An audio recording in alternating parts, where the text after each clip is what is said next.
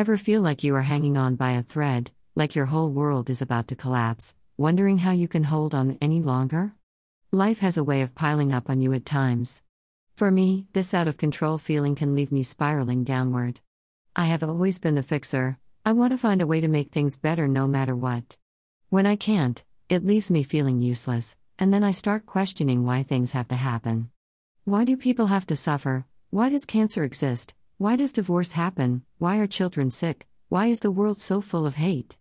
The list goes on and on. Then I realize my focus is on what is around me instead of who is inside of me. You see, life is going to be hard. Jesus said in John 16:33, "In the world you will have tribulation." We are going to face many trials, heartaches, and troubles. That is why the rest of this verse is so essential for us to look at. The entire verse is a beautiful promise and a fact that we can hold on to when life is spiraling out of control. I have said these things to you, that in me you may have peace. In the world, you will have tribulation. But take heart, I have overcome the world.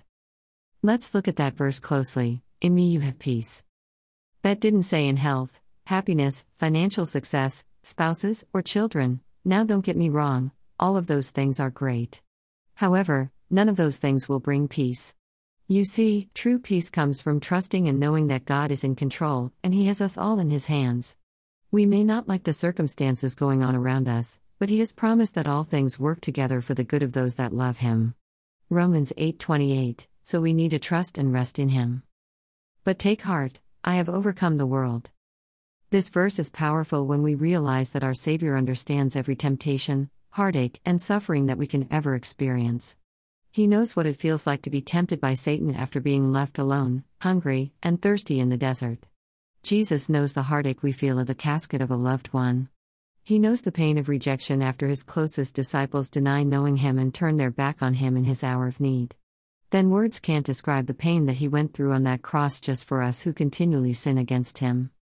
So when the world delivers crushing blows and you feel overwhelmed, defeated, and feel like you are at the end of your rope and hanging on by a thread, look up and ask God to catch you as you fall into His arms. Then, rest in His peace and believe that no matter what the circumstances look like, you can trust that He is working as He whispers this verse to you.